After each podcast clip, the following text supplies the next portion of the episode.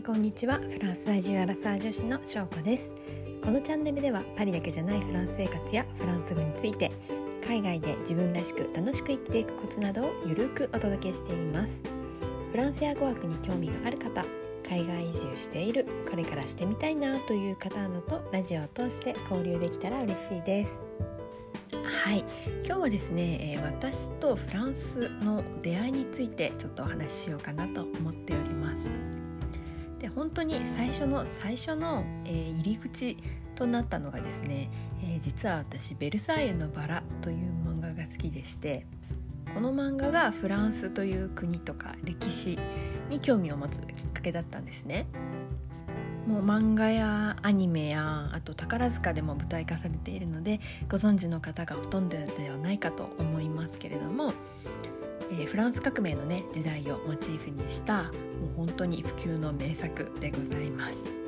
で、歴史が好きな母親の影響もあって、私子供の頃から愛読していたんですけれども、やっぱりこうフランスの宮廷のきらびやかで華やかな世界だったりとか、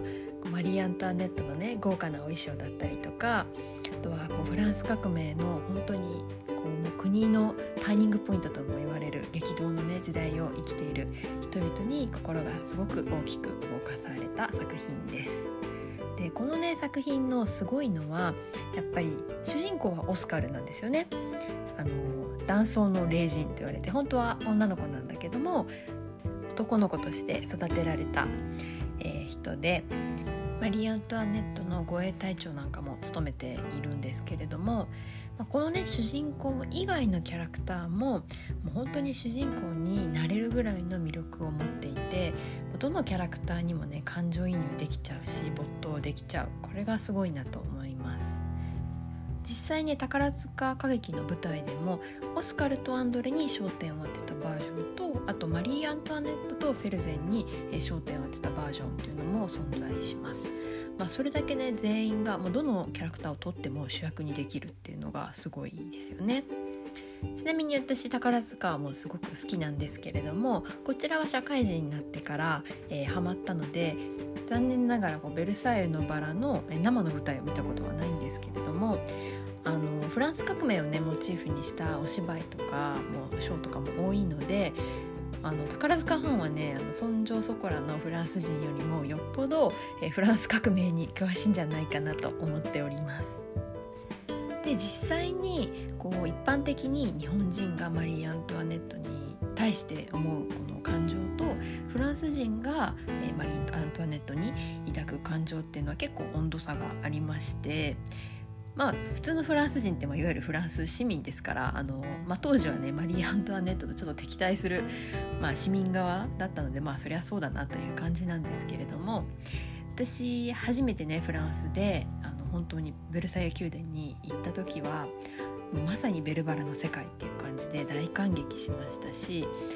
マリー・アントワネットが作ったちょっと田舎風のみたいなプチトリアノって言われるエリアがあるんですけれども、もうそこもね、すごい感動して漫画の通りって思いましたし、愛の神殿っていうね、スポットがあって、ここでね、恋人の、フェルゼンと、落ち合ったりするんですけれども、そういうところもね、回ってね、もうまさにベルバラの世界っていう感じでした。で、フランス人のね、ここで友人にマリー・アントワネットがそのプチトリアノを作った理由を知ってるって一回聞かれたことがあって、もうベルバラファンの私としましてはですね、マリー・アントワネットは宮殿のね、窮屈な自由のない暮らしがしんどくて、で、自由を求めて心穏やかになれる場所を自分で作ってそこに逃げてたんだよって、マリー・アントワネットにね、同情する誰目線だよって感じですけど、その目線で言ってたら、もうフランス人ってあっさりですね、いや、当時はそういう田舎風っていうモチーフがすごいトレンドで、そういう田舎風の庭園が作れるっていうことが、ステータスでもあったし、裕福なね、貴族の証だったんだよっていう、かなりね、冷めた反応をいただきまして、これが温度差の違いかと思いました。歴史上のね、史実的なマリー・アントワネットが良かったか悪かったとか、そういう善悪の判断は一旦置いといて、私はやっぱりね、初めてフランスに行った時に、昔昔ねここで本当にこう暮らしていた存在していた人々の面影をこう感じることができてすごく感動したんですね。ちなみにバスティーユ広場ってパリにありますけど、フランス革命が始まるちょっと象徴的な、ね、場所ではあるんですが、ベルバラの世界の中では、このタイミングでアンドレが戦死するものですから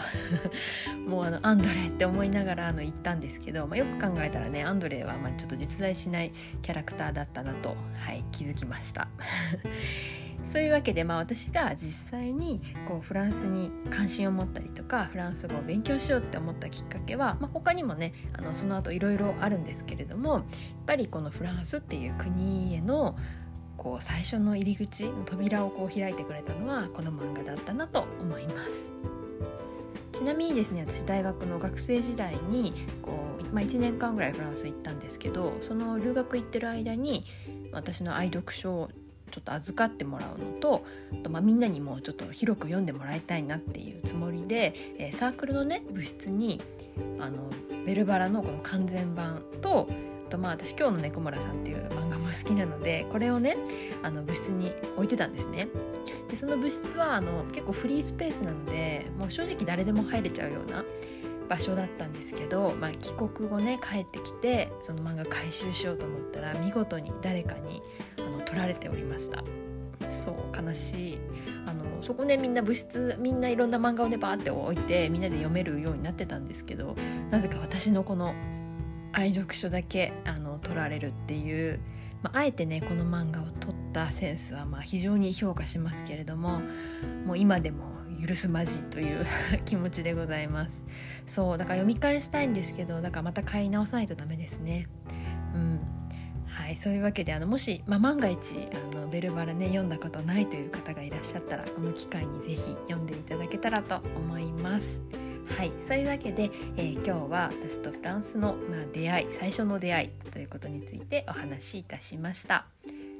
お付き合いいただきありがとうございました。私のレッスンや企画、コミュニティ情報など最新のお知らせは LINE 公式にて先行配信しております。よろしければお友達登録していただけると嬉しいです。質問やテーマのリクエストなど、コメントやメッセージもお待ちしております。ではまた次の配信でお会いしましょう。アビアント。